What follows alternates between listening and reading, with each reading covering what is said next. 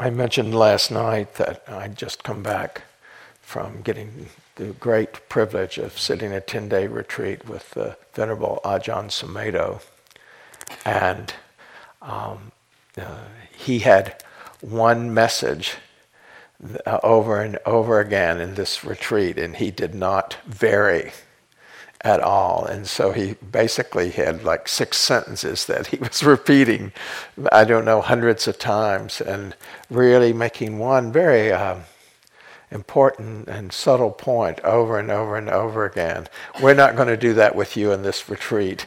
We're going to take you through a, a whole journey of, of exploration in, in regards to kind of how the practice unfolds and uh, where it goes and, and, and the fruits of that practice over these, these evenings together. And then in the morning instructions, it will be specifically about how to be skillful in your meditation practice. So, about 2,600 years ago now, uh, in what was called the, what is now called the Axial Age, where all around the world, particularly from China to Greece, they developed these uh, these uh, incredible thinkers and spiritual leaders and uh, spiritual visionaries. And they sort of arose out of nowhere in some ways because there'd certainly been a lot of, uh, we're told by scholars, there'd been a lot of ferment, but why that time did it take? It's all mysterious because there's, you can trace it in a lot of different cultures, and there it was, it all arose together. And certainly in the great civilization of India, there uh, this arose, and there uh, there was a baby born, and um, this this baby uh, was uh, uh, raised by a very loving father who is a very fa- protective father. One could argue, in modern terms, way too protective, but nonetheless quite protective. And uh, to, to the point that he wanted to have the Buddha, we are told, not exposed to any of the harshness of this reality. Now, uh, he was born into a warrior clan, so it's uh, somewhat mysterious to me as to why that would have been, uh, why he would have been motivated to protect his son in that way, because warriors have to be conditioned to harshness. And in fact, this, this baby who uh, had many names throughout his life, from Siddhartha to Gautama to uh, the Buddha, um, was a warrior, but uh, turned out to be a spiritual warrior. And he could have been either a spiritual warrior or a great king, it is, it is said uh, in, the, in the suttas. Uh, but he, he went in this direction. He would have been one or the other. And so, in this, in, in, the legend has it that it was only as a really a young man, young adult, that he was exposed to the truth of life and death, uh, and by first seeing someone who was quite aged, and then encountering someone who was quite sick, and then encountering a dead body, a corpse. And these are the heavenly messengers, as we refer to them today. And then uh, uh, in the midst of all of this shock, he encountered a wandering ascetic, and he asked his attendant, "Who is that?" Who is that? There's um, those of you who follow the Warriors, Warriors basketball game. There's one announcer who will say, "Mama, who is that man?" Or no, Mama, there goes that man. Love that phrase. So, but there was some recognition of something we're told in, in, in this, uh, this teaching about that. And um, I go along with that just fine, but I also, from a modern perspective, reflect on a whole different uh, aspect of this. The Buddha's mother died as part of his birth. So, from a modern perspective, the Buddha grew up knowing the truth of life and death, knowing the truth that life brings death, and that, that birth is, uh, for each of us is, as the Venerable Sumedho likes to say, that being born is a death sentence. How could he not have known that? his, uh, his, his father married his mother's sister, which was common in that, uh, that day and age. And uh, by all accounts, uh, the Buddha and his stepmother were very, very close and had a loving relationship. She la- later on became a student, a, dis- a disciple of the Buddha. But nonetheless, there was that experience. And that experience points to the dilemma of the manifest realm, this world in which we live. And uh, various religious uh, backgrounds have uh, accounted for why it's like this in uh, a lot of different ways. In Buddhism, uh, it's not accounted for why it's like that. It's simply said that this is the way it is. And that the way out of the dilemma of the uncertainty and uh, the inevitable things falling apart for each of us in the short term, middle, middle term, and long term, as they do. They'll fall apart in a moment, in a day, a week, a month, a year, whatever it may be, 10 years. Different things at their own right of, of not ever coming together, being not so good when they're together, and then all passing anyway. And, and so um, there, there is that there was that there was what to do about this dilemma which is most epitomized by the fact that we all die.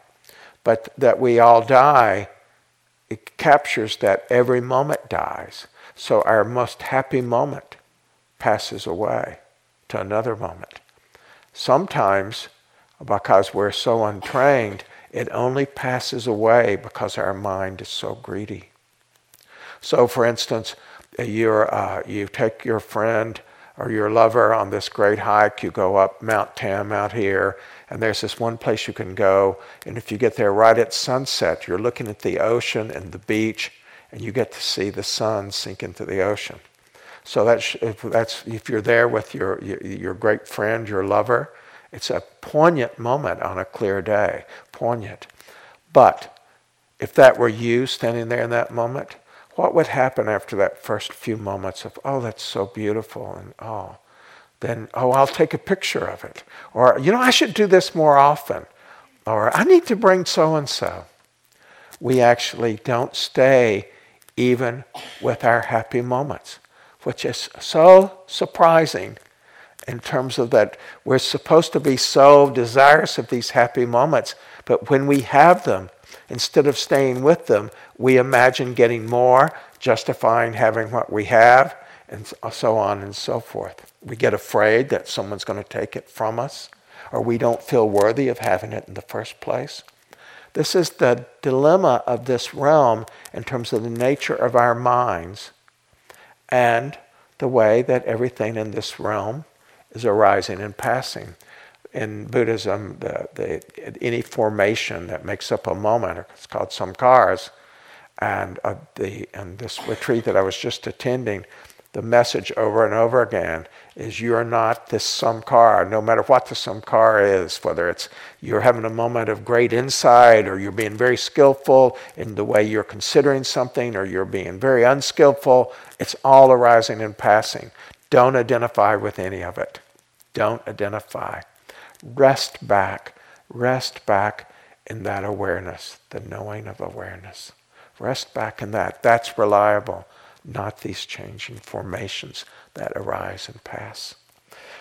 So, in, in this regard, with the Buddha, he, uh, uh, he, for whatever reason and however it came about, he felt like the meaningfulness of his life was to resolve how to live and the fact of ever changing conditions.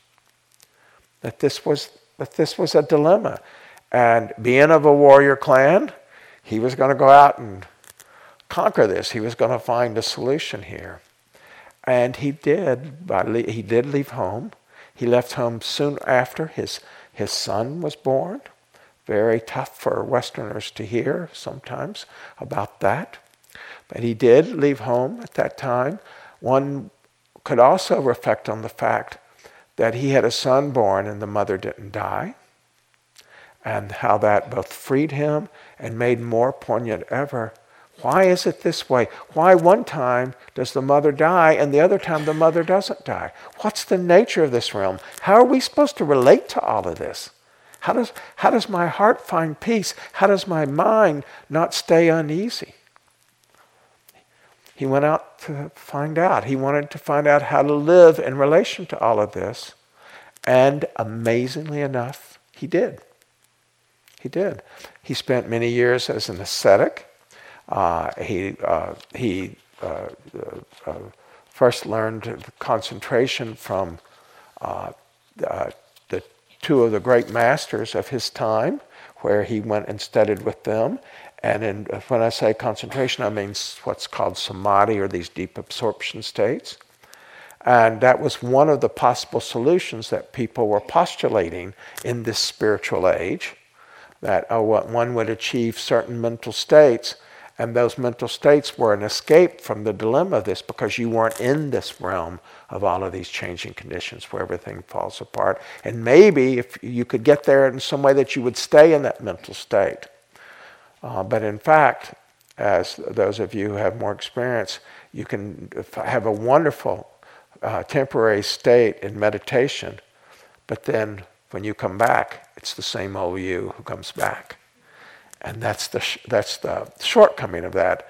And both of these uh, teachers invited the Buddha to teach with them because they said, You have learned what we have to teach. In each instance, he says, Thank you, but no thank you, because I haven't found what I'm looking for. What is an end to this dilemma, an end to this uh, uh, unease of a life that we have as human beings. How does one reconcile oneself to this? How does one have a lasting peace, a lasting sense of joy, a lasting sense of well being that's somehow not based on all of these ever changing conditions? How does one do that? And so then he did this whole part of being a, an extreme renunciate where he almost starved himself to death for a long period of time, along with certain of his uh, uh, fellow seekers. And um, he realized at one point that didn't work either, that he was simply going to die. And again, this was quite common in that age. People did all sorts of body uh, renunciations of all kinds of extremes. And some of that is still going on to this day, of course. And it was not just in the Indian tradition, it, was, it showed up in the Catholic tradition too, all the different kinds of ways that this that people have always thought, well, I'll conquer this body, I'll beat it into submission, I will cease to identify with it. That was a philosophy, that was a theory. Has not proven to work. so, period. No one's found a way that that's worked that we've all ever heard of. That still goes on to this day, people trying. And then finally, he had a, a kind of realization, a kind of insight that no, there was a middle way that indulgence wasn't the way, but neither was extreme asceticism. That there was some way of ease, of a relaxed mind, and if one is patient and one sits in that relaxed mind, inquiring in relation to all of this, that there will arise insight as to its true nature and insight as to how to relate to the true nature of this realm. So, both insight and understanding what it is, its nature, and this, the nature, nature's a big uh, phrase, it's a big understanding uh, in, in uh, Theravadan Buddhism. That, that it, that's, that's nature, meaning it's lawful, meaning that it's not your fault. It's nature, it's the way it is, it's nature. So, a good, a good word to be familiar with in that way. And so he found that there, this middle way, that, that one, if, if one would not go to any extreme or another, and but would stay present and keep inquiring, that was one went deeper and deeper, not in, deeper into just absorption practices where the mind gets uh, uh, united with a single object, which can even lead into uh, the mind being completely empty, but rather being united uh, in a way that, it, that objects can arise and be examined and reflected on, and, and all of these skillful means can be applied such that insight arises. And that's why it's called insight practice or vipassana practice. In Theravadan Buddhism, we utilize samadhi. You'll hear more about that. We also utilize what's called the Brahma Viharas of loving kindness and compassion and so forth. But the essential practice is one of cultivating insight. Cultivating insight. Insight as to how it is, and then given how it is, how we can wisely relate to it, compassionately relate to it, with wisdom and compassion. The chief tool that is used in insight practice is mindfulness, sati, S-I-T-I, S-A-T-I. That this mindfulness is the tool. Mindfulness is a form of paying attention, of paying attention to this moment. There can be a mindfulness of uh, uh, that's uh, pedestrian, that's not really paying attention to the moment. It can be simply looking for advantage, and uh, that is one of the dilemmas as uh, people move into secular mindfulness. Is that the, the, the mindfulness of the Buddha is to bring about the end of suffering. So that's the mindfulness of the Buddha. Mindfulness, sati, is part of the Eightfold Path, which we'll also touch on in a few minutes. And it's not separable from the ethics aspect and um, uh, the, the, the, uh, uh, the wisdom aspects of the Eightfold Path. So the, this sati, this mindfulness of the Buddha, has one end and one end only. The Buddha said, I teach one thing and one thing only suffering. This word dukkha, translated as suffering, but just as easily or maybe better, unsatisfactoriness, unreliableness of this realm. It's not reliable. It's going to turn on you any moment. You can never fully relax because you never know when. You never know what's going to happen next. It won't stick around very long. So it's unreliable, it's unsatisfactory because it's not lasting, and it doesn't connect to an essence And so much of the time without the mind being trained, except in really extraordinary moments when we are. All human beings are touched with that into the essence, but not so usual. And, and so I teach one thing and one thing only, he said suffering and the end of suffering. And people will say, but that's two things suffering and the end of suffering. No, that's two sides of a coin. You're either suffering or you're not suffering. It's, it's, it's a, a binary, you know. The switch is this way or this way, just like in your software programs. So I teach one thing and one thing only suffering, the end of suffering. Another time he was walking through the woods with a, a, a group of his monastics, and he stopped and he picked up this handful of leaves, and he said, So, uh, if you look at all the leaves in, in this forest and you think of all the leaves in all the forest in this world, are there more leaves in the, in the trees of this forest or more leaves in my hand? not being dumb, They said, Oh, there's more leaves in all the trees of the forest.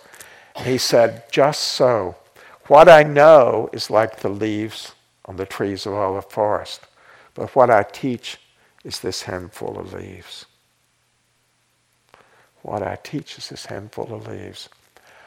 When I first heard that, I had some views and opinions about that. uh, because I was going, oh, but you should have shared more of your knowledge, you know, and, you know, da da da da. I had a lot of feelings because uh, there are people who have knowledge.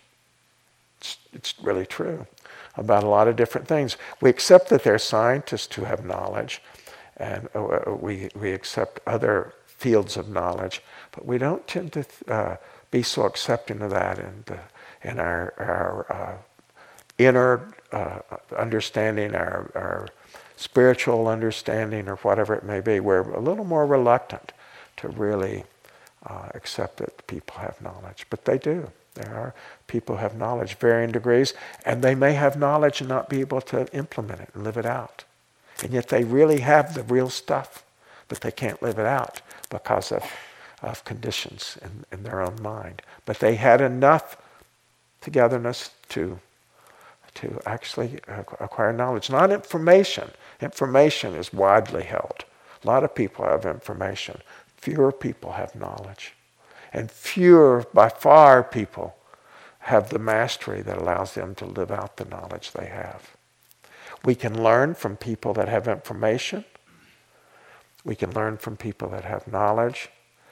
And if we're ready, we can learn from people that have mastery. You got to have enough uh, knowledge yourself, or at least a lot of information to be able to track sometimes when it's someone with mastery, because they're not speaking quite the same way we are. So, uh, this is what he. This is what his goal was. His goal was, he said many times, the direct path. The direct path. And so, why didn't he teach all of those other things? Because it wasn't part of the direct path. Those of you in business and uh, engineering and so forth, you, you know this term, the critical path, that in, in getting a project done, there's lots of things you'd like to get done, but there are certain things that are critical path that you've got to get these things done for the whole thing to happen. It'll be nice if this uh, part of the software works in that part, but it's not essential. But there's certain things that are essential. And that was his view in his own way, this direct path. The direct path to what? To the end of suffering. How does that look in life? To be able to recognize what is suffering and what is not suffering, which you would think would be easy, but it is not, I assure you. And maybe by the end of this retreat, those of you who are newer to this, you will know more of what we mean by that. And those of you who've been at a number of these retreats, you know for yourself just how true that is and how confusing it is because something can feel so good. But if we embrace it and we cling to it, bad news, bad news. That's, it looks like happiness, but it's suffering. And you can think of opening the refrigerator in the middle of the night and a moment of that when it looks good at that moment, but it's really suffering. You can think about uh, abuse of, of alcohol or drugs or sexuality or just uh, getting attention. There's all of these ways that we actually experience this over and over again. But again, that's at the information level. At the knowledge level, it's more subtle what is meant by, and again, we will we will cover this. And so that's what he was doing. He was teaching this direct path. And uh, it came about uh, that he ended up spending around 40 years wandering around northern India offering these teachings, which is remarkable. Uh, without question, because of the legends, all the, the endless stories, that uh, he, he could have uh, he could have, in many ways, had a comfortable life, or he could have simply stayed in his meditative states and blissed out. Instead, he, t- he chose to drag himself walking all around India uh, and, uh, and uh, the India of today and the India of that time, just like this country or any country, was, was different in a lot of ways. Um, it was a very prosperous country without, uh, without uh, the population issues that it has today. That was a Western effect, that, that India and its population dilemma. So, um, they, uh, so he, he, that's what he chose to do, and he was never teaching Buddhism. He was teaching Dhamma. Dhamma translate as the way it is, the truth of the way it is, the knowing the way it is. This is Dhamma. This is the way it is. It's like this. This is the nature of things. This is how to relate to things given that this is their nature. It's Dhamma. It's the way it is. Many, many people have translated it so many different ways, but that, that essence of it. So as, as, uh, as, as Tori was uh, speaking last night, uh, in those moments when we have deep insight, we are the Buddha knowing the Dhamma. We're the Buddha knowing the Dhamma. Not the historical Buddha, but this capacity of mind, heart to have realization, to have insights. The insights into what? To the way it is. Insights into what causes unhappiness and what brings happiness. What brings peace versus unease. What brings contentment versus restlessness and wanting. That's what we're learning. We're learning how to do this. Uh, the Buddha said the, the, the Dhamma is good in the beginning, in the middle, and in the end. And uh, when we have a little bit of understanding, we have a little more peace. When we have more understanding, we have more peace, more contentment, more, more contextualization so that we're not whipped around by this uh, uh untrained mind in, in the same way. We're not, we're not defined by conditions, but rather we're defined by the values by which we're choosing to live. Big difference, big difference. And so we grow, we evolve, we mature into this. We may, and some of you on this retreat may have big moments, really big moments, like you were in a state that, that you go, that this is the state towards liberation or whatever it may be. And you go, oh, I've arrived. But then what you discover, no, you had that state of mind for a moment. That arriving in that as a level of being is a whole nother matter. Uh, oh, a very dear friend of mine spent, oh my goodness, 40 years trying to get back to a state he had had when he was a young man and, and uh, going on retreat after retreat, doing all these different kinds of experiences, looking for that state. To finally, he came to Vipassana and heard someone saying, like what I'm saying to you, he realized, well, of course, and, and finally let that go. And his, his, his practice has really grown since then. So, as the Buddha did all of this, this, this training and this, um, the, this teaching different people, he, he discovered that with different people, he had to use a lot of different ways of describing what was going on because they were at different levels of understanding. They had different cultural backgrounds. They came with different uh, life experiences.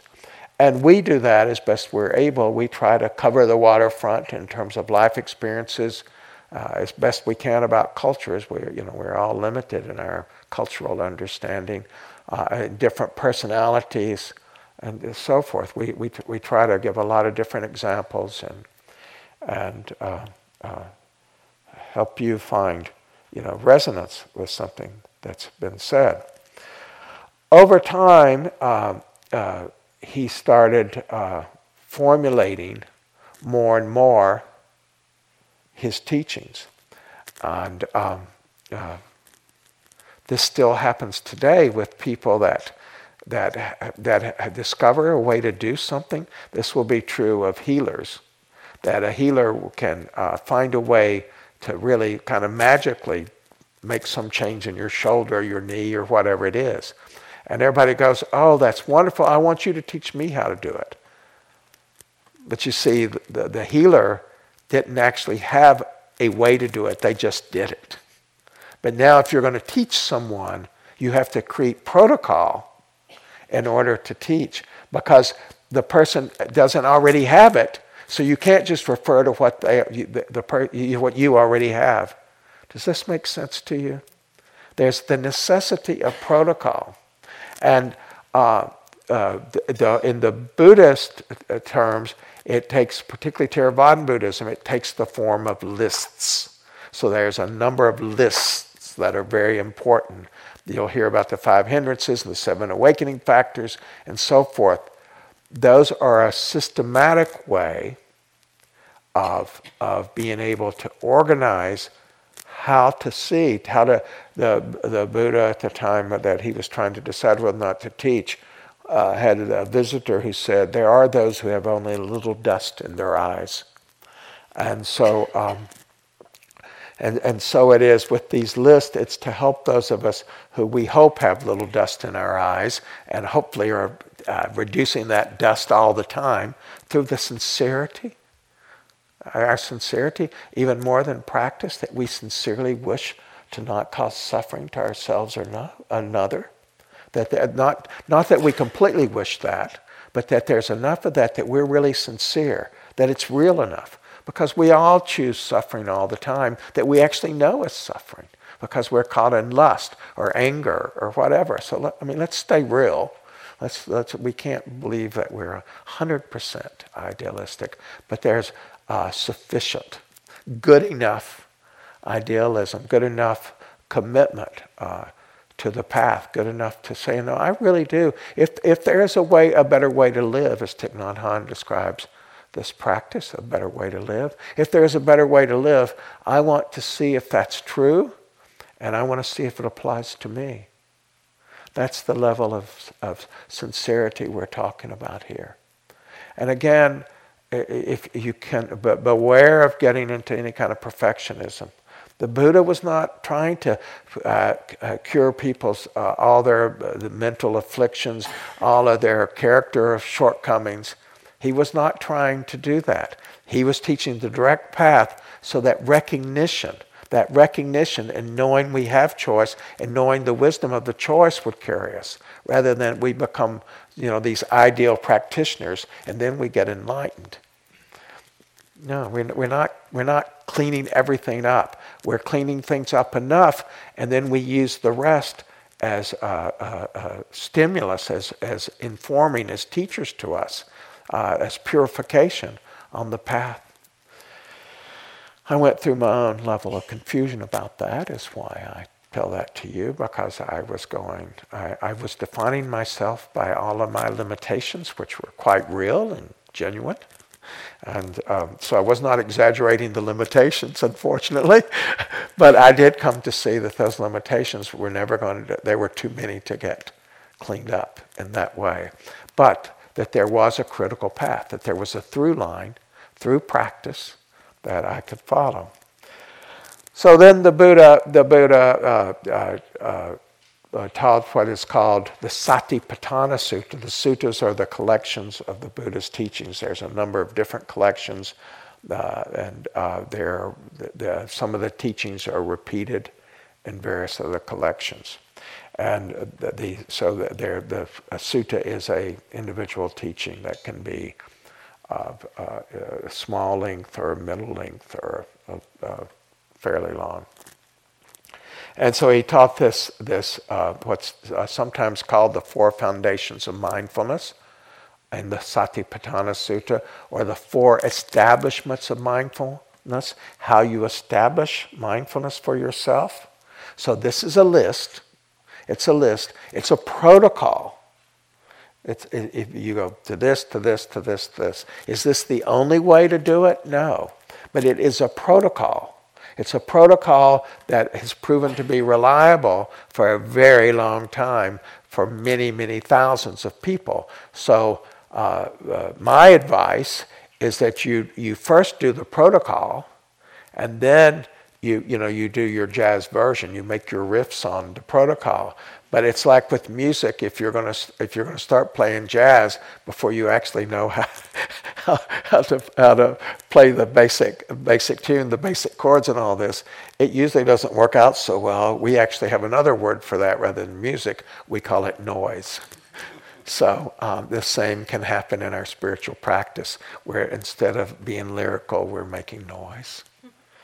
So the four foundations of mindfulness, the four, four establishments of mindfulness, we're going to be taking you through on this retreat. But in this contextual way, the way I'm doing tonight. Many of you that have been here have heard uh, Satipatthana Sutta teachings many, many times, but we are trying to create more uh, context that will uh, sort of give you an overview, a, a larger point of view, like uh, uh, uh, so that you can be, at a given moment, the Buddha knowing the Dhamma. The first of these four foundations, these four establishments, is establishing a mindfulness, a, a, a sati in relation to the body. So uh, in the in uh, the the morning meditation, Was uh, beautifully reminding us just to come back in the body, just to be there in the body. And the, of all of the uh, uh, establishments of mindfulness, the Buddha actually gave more instruction for being in the body than any of them, which really surprised me. Uh, but uh, I would take that to mean the emphasis of how important it is. Some of us are very aware of the body and what's going on in the body, but don't actually associate it with our emotional states. Some of us are very aware of our emotional states, but don't notice it in the body. and so forth. There's many different ways we, we, we have an inclination of mind, habit of mind in relation to the body. But in, in, uh, as we learn this, we see that oftentimes our mental state is more clearly reflected in the body than reflected in our mind. That our mind, we don't know, we may not even recognize we're angry. Uh, this, uh, uh, I was listening to a father yesterday before I came out here, and he was talking about his daughter reporting all of this pain in her belly. He's thinking, oh, I must be have something really wrong with me.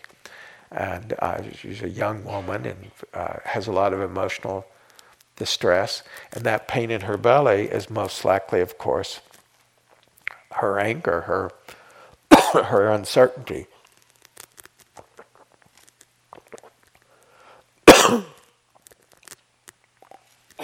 so we can we can have physical sensations for a long time. I may start coughing, by the way.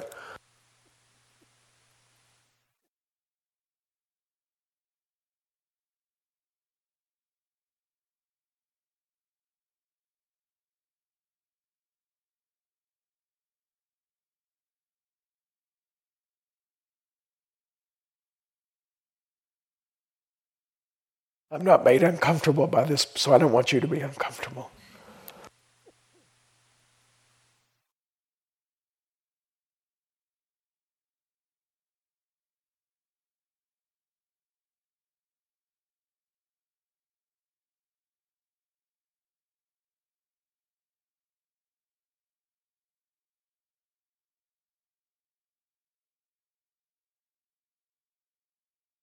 I traveled uh, I got up at 4:30 this time on a Saturday morning, last Saturday morning, and did not go to sleep till 11 o'clock Monday night. So I put myself in a vulnerable situation. So with the awareness of the body, we are grounding, and we will learn the body in terms of sensations postures like we were learning today, the elements earth, air, fire, water. And um, we won't cover the whole spectrum, there's not time for that. And then we go on to uh, the recognition, establishing mindfulness of the tonality of every moment. It's called Vedana, and every moment of our life, it registers with us with a little tonality of pleasant or unpleasant, or neither pleasant nor unpleasant.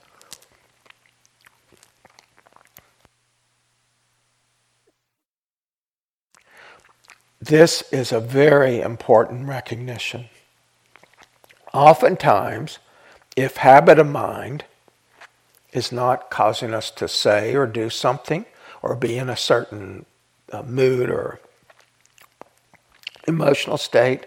It is the fact that the, the, the pleasant or unpleasant tonality is really affecting us. Now, we're all pretty good at when we're really, something's really unpleasant. Boy, we recognize that. If it's really pleasant, we recognize that. But these sort of in between states, we're not so good at recognizing. And they often affect the mood. So someone passes you in the hallway at work and you think they're frowning at you. Why are they mad at me? If it's your boss, even worse still. But, but there starts this little papancha mind, this proliferation of thought based on a small stimulation, which may have been out of complete delusion. They're, they're not even frowning, they're thinking about something, or they're frowning about what someone just said to them, but we make it about us. So uh, this, uh, you have a moment's thought on the cushion, and it's conditioning what you do next, and you don't notice it. So uh, on the cushion, we learn to see this and learn a. we learn a degree of independence from the Vedana. So if it's pleasant, it's just pleasant. We're interested in knowing it's pleasant, but we're not investing in getting the pleasant. We certainly prefer the pleasant, but we're not, that's not what we're holding on to. We don't cling to having pleasant. If it's unpleasant, we certainly would prefer not to have um, body pain unpleasantness or self judgment unpleasantness. But it's just unpleasant if we're self judging, if the body's hurting. You know, knee ache feels like this. It's just unpleasant. It's not defining us unless we choose to let it define us. And we learn how more and more to not be defined by pleasant and unpleasant. There, I, in uh, Dancing with Life, which is the book I did based on uh, the Venerable Sumedho's teachings of the Four Noble Truths, I make this point over and over again that if we if we if our life is controlled by pleasant and unpleasant and our greed or aversion to pleasant and unpleasant it's a way of dancing with life but it's like being puppets on the string of pleasant and unpleasant is that really how you want to live? You know, you know, do, oh, this person like me or not like me? Is that really how you want to live? A person that lives on pleasant and unpleasant is living a reactive life. Reactive, because you're, you're reacting to the stimulus. External stimulus, internal stimulus, stimulus of another person, of the environment. It's too hot, it's too cold. Internal you know you're sick, you're uh, you're hungry, or oh, you really feel good, you're in a good mood. You're you're just dancing on those two strings. It's dancing of a sort. On the other hand, if you have a freedom, if you have a separation from pleasant and unpleasant, when it's just pleasant, you're not denying it. You're in fact more interested in knowing it than people who live by it because you understand by knowing it and having insight into it this remembering, there's a remembering aspect of sati, of mindfulness, then you don't get controlled by it. And if you're not controlled by it, then you're living a responsive life. You're living a responsive life. And this starts happening immediately as you start understanding this. So it's not like you come to 10 retreats or 20 retreats and then suddenly you, your life starts to improve. Once you start having a level of understanding of something, any level of understanding, your life has improved that much in terms of peace, contentment, recognition, a sense of authenticity, and so forth. Being able to claim yourself for yourself. So, very important this Vedana, this pleasant and unpleasant, neither pleasant nor unpleasant. And then the third foundation of mindfulness is that of the mind states that arise. So there can be anger mind states, there can be lustful mind states, there can be very wonderful mind states, and there's a list of them that are described in this sutta. And we learn to recognize both their presence and their absence. So if you want to feel better about yourself at some point in this retreat, you can be sitting there and going, oh, you know, uh, oh, my body's hurting and I'm uncomfortable.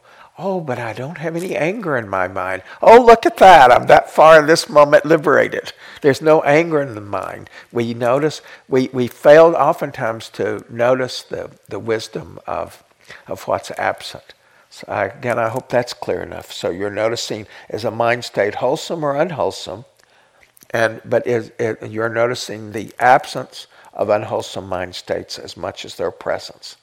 Because it's reinforcing when we notice we can think, oh, I'm an angry person, but if you notice the number of times you're not angry, then no, you're not an angry person. You have, you have a tendency towards angry mind states arising, but you're not an angry person.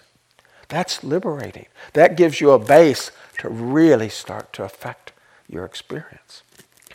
And then the fourth of the, of the four establishments of mindfulness is that of the Dhammas, the, these list of the way things are, and uh, which are, are so uh, much help. And you will hear in a, a couple days about these hindrances of mind, these mind states that arise that are hinder the mind. Hinder what? Hinder our ability to see clearly, hinder our ability to have choice, hinder our ability to have a sense of well-being. Very practical. And uh, you know, there's only five of them, and uh, Uh, it can seem like a lot at first, but it's, it's really not that much. And they all make such common sense that we can, we can come to understand them. There's also a, a list about uh, the, what makes up a moment's experience. That's called the five aggregates, the, these, these aggregates that make up a moment. And, and, and it's early Buddhist psychology daunting in how advanced it was. In some ways, we're only catching up with it now. So a moment's made up of, of some sort of contact, it's made in a feeling, it's recognition, and so forth. And you'll maybe hear some about that, maybe not, in this retreat.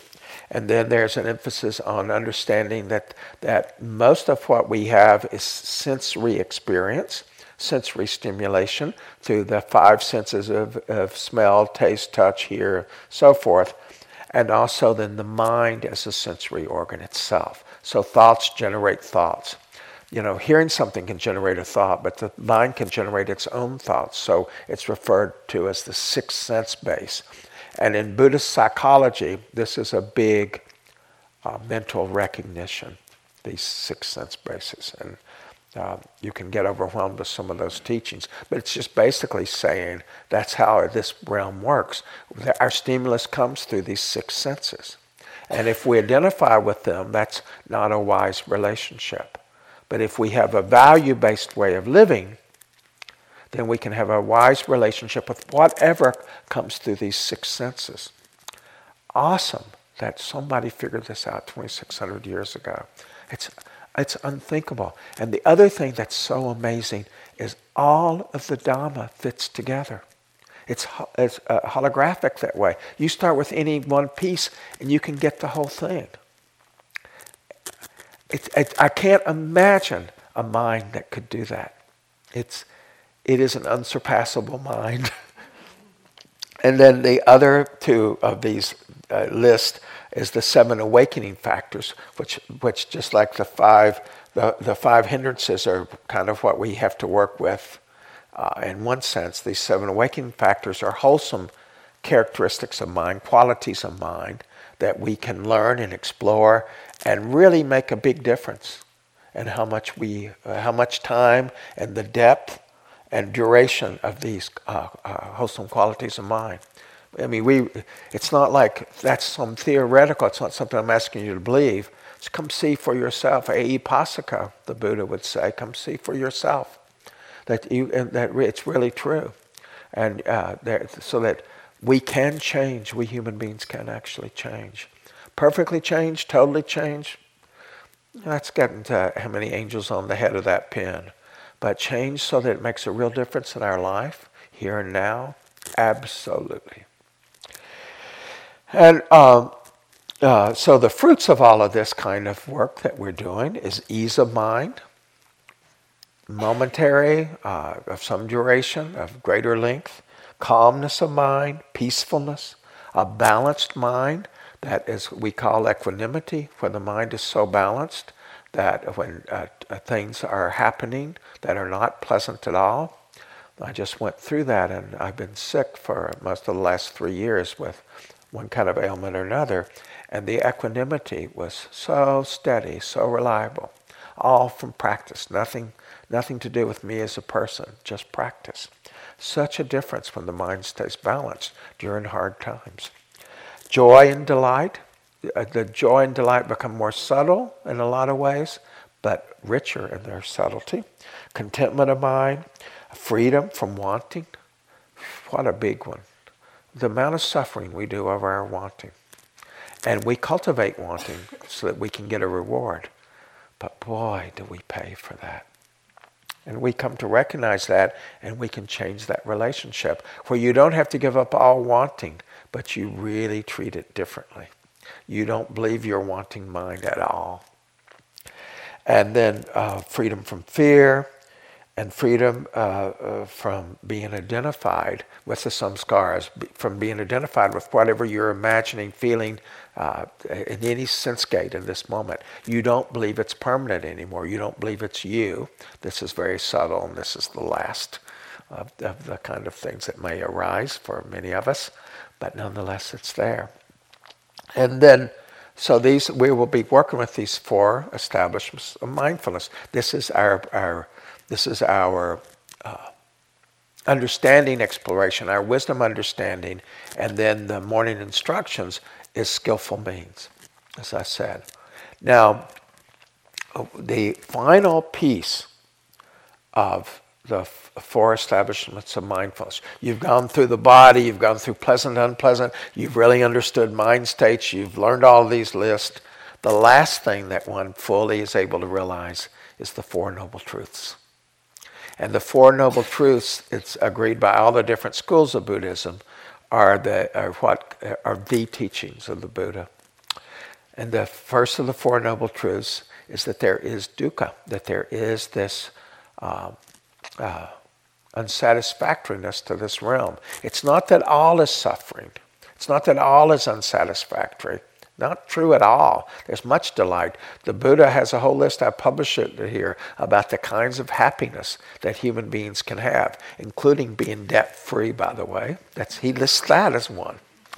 Um, so, but that, that, but in, in, inextricably tied up into anything that is created is there is dukkha in it. There's a kind of suffering in it, unless one develops a different relationship to it. And so, and there's three kinds of dukkha. I'm not going. Don't have time to take you through that tonight, but the physical and emotional. There's a, that's the first kind. The second kind is the way of nature of everything changing, and the third is not feeling a there there in our lives, which uh, is an existential dilemma, which Sartre and others talked about. Um, Buddha was way ahead as an existentialist and as a phenomenologist. Those of you who were into that kind of thing in your college years or something. He was way, way ahead and much wiser.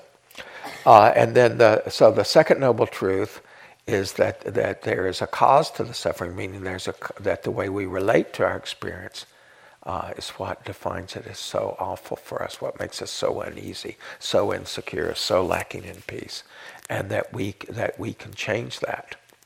And um, uh, in the, the, the, teaching of the Four Noble Truths that I learned for Luang Por from Venerable Sumedho is that this practice that's in this, the Samyutta Nikaya, that the Four Noble Truths contain 12 insights.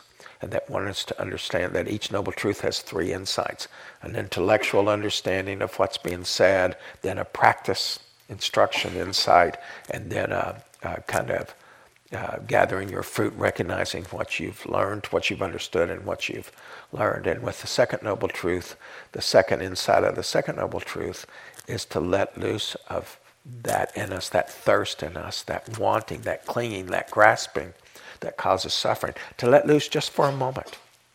And so you'll hear us suggesting this at various times on the retreat to just let loose of, of what's causing whatever it's going on. You're complaining about your body hurting. Well, just let loose of complaining for a moment. The body will keep hurting, but uh, is it bringing ease, the complaining? It may appear to at first, but does it really? Or does it reinforce it? And so forth, many thousands and thousands of examples. The third noble truth is that there is an end to all of this. And the fourth noble truth is that there's a path away. And that path is a path that has eight folds, not eight separate things. There's not eight paths, but eight separate folds, eight aspects that make it a path. And again, mindfulness is part of that. And so that's the mindfulness of the Buddha is the mindfulness of the Eightfold Path. And it's inextricable from it. You can't take the mindfulness out of that and it still be the Buddha's mindfulness. And so that's the way these two fit together. Is one practices using the Satipatthana Sutta, one is gradually having all these realizations, and it ends in this full realization of, of the Four Noble Truths. There's realization all along the way of the Four Noble Truths, of course, just like there's realization of everything. And all of the establishments of mindfulness, you're all you're learning them all. You know, it's gradual. You're learning here and there, and you go faster here and slower there, and then you go faster there, and it's it's a smorgasbord kind of thing in that way. It's not like, you know, rote, linear in that sense. We're just opening, and yet some person will say something to you, and you go, "Wow, that really makes sense. How come no one's ever said that in all these other retreats?" And then you go back and look in your notes, and there it is, ten times. just what you heard. We hear what we're able to hear. And it's great that when you hear it, and it's great that you think, why haven't I been told this before? That's all wonderful. That's not a problem because you're recognizing what that's something has happened here. So this is the journey that we have embarked upon. We're very happy to be taking this journey with you. We hope to serve you uh, uh in a way that is helpful and um, uh, remembering about not judging or comparing or fixing your mind as best you're able. You're going to judge over and over again. Of course, you're going to compare over and over again. You're going to fix over and over again. But insofar as you have choice, you're saying, okay, I'll choose not to do that. That's the empowerment. To recognize when we have choice and then not to do it. In doing that very thing around judging or comparing, you're learning to let loose. But it's so easy and it's so immediate that it's a very good way to get your chops, you know, so that you really like learning to play the scales so you can, on the piano, so you can, um, you know, do jazz or anything, circle of fifths and all that. So let's just sit for a second here, just a few, few seconds.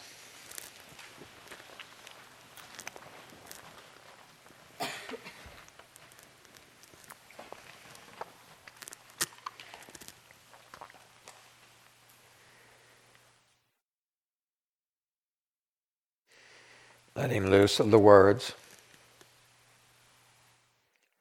tuning into your body.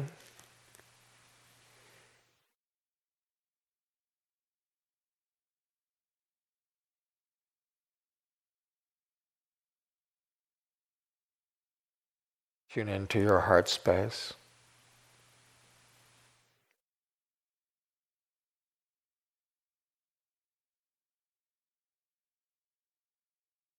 And then notice any kind of thoughts.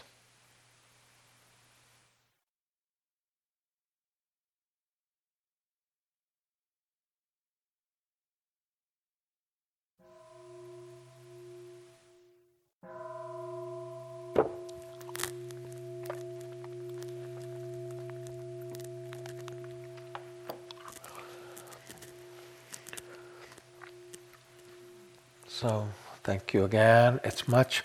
It's cl- it's time for our walking practice, and um, we really encourage you, even if you're going to go uh, to bed and not come for the last sit, to walk a few minutes, to come back into your body, and also let any wisdom that's been stirred in you get settled in inside you. You don't have to be reflecting on anything you've heard, but you're just being available. You're not like filling your mind with the task of getting ready for bed. So at least give yourself the walking. That's our encouragement.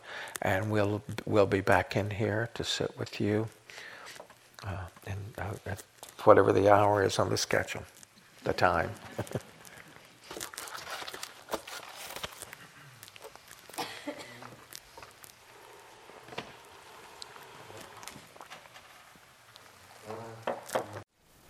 Thank you for listening. To learn how you can support the teachers and Dharma Seed, please visit dharma dharmaseed.org slash donate.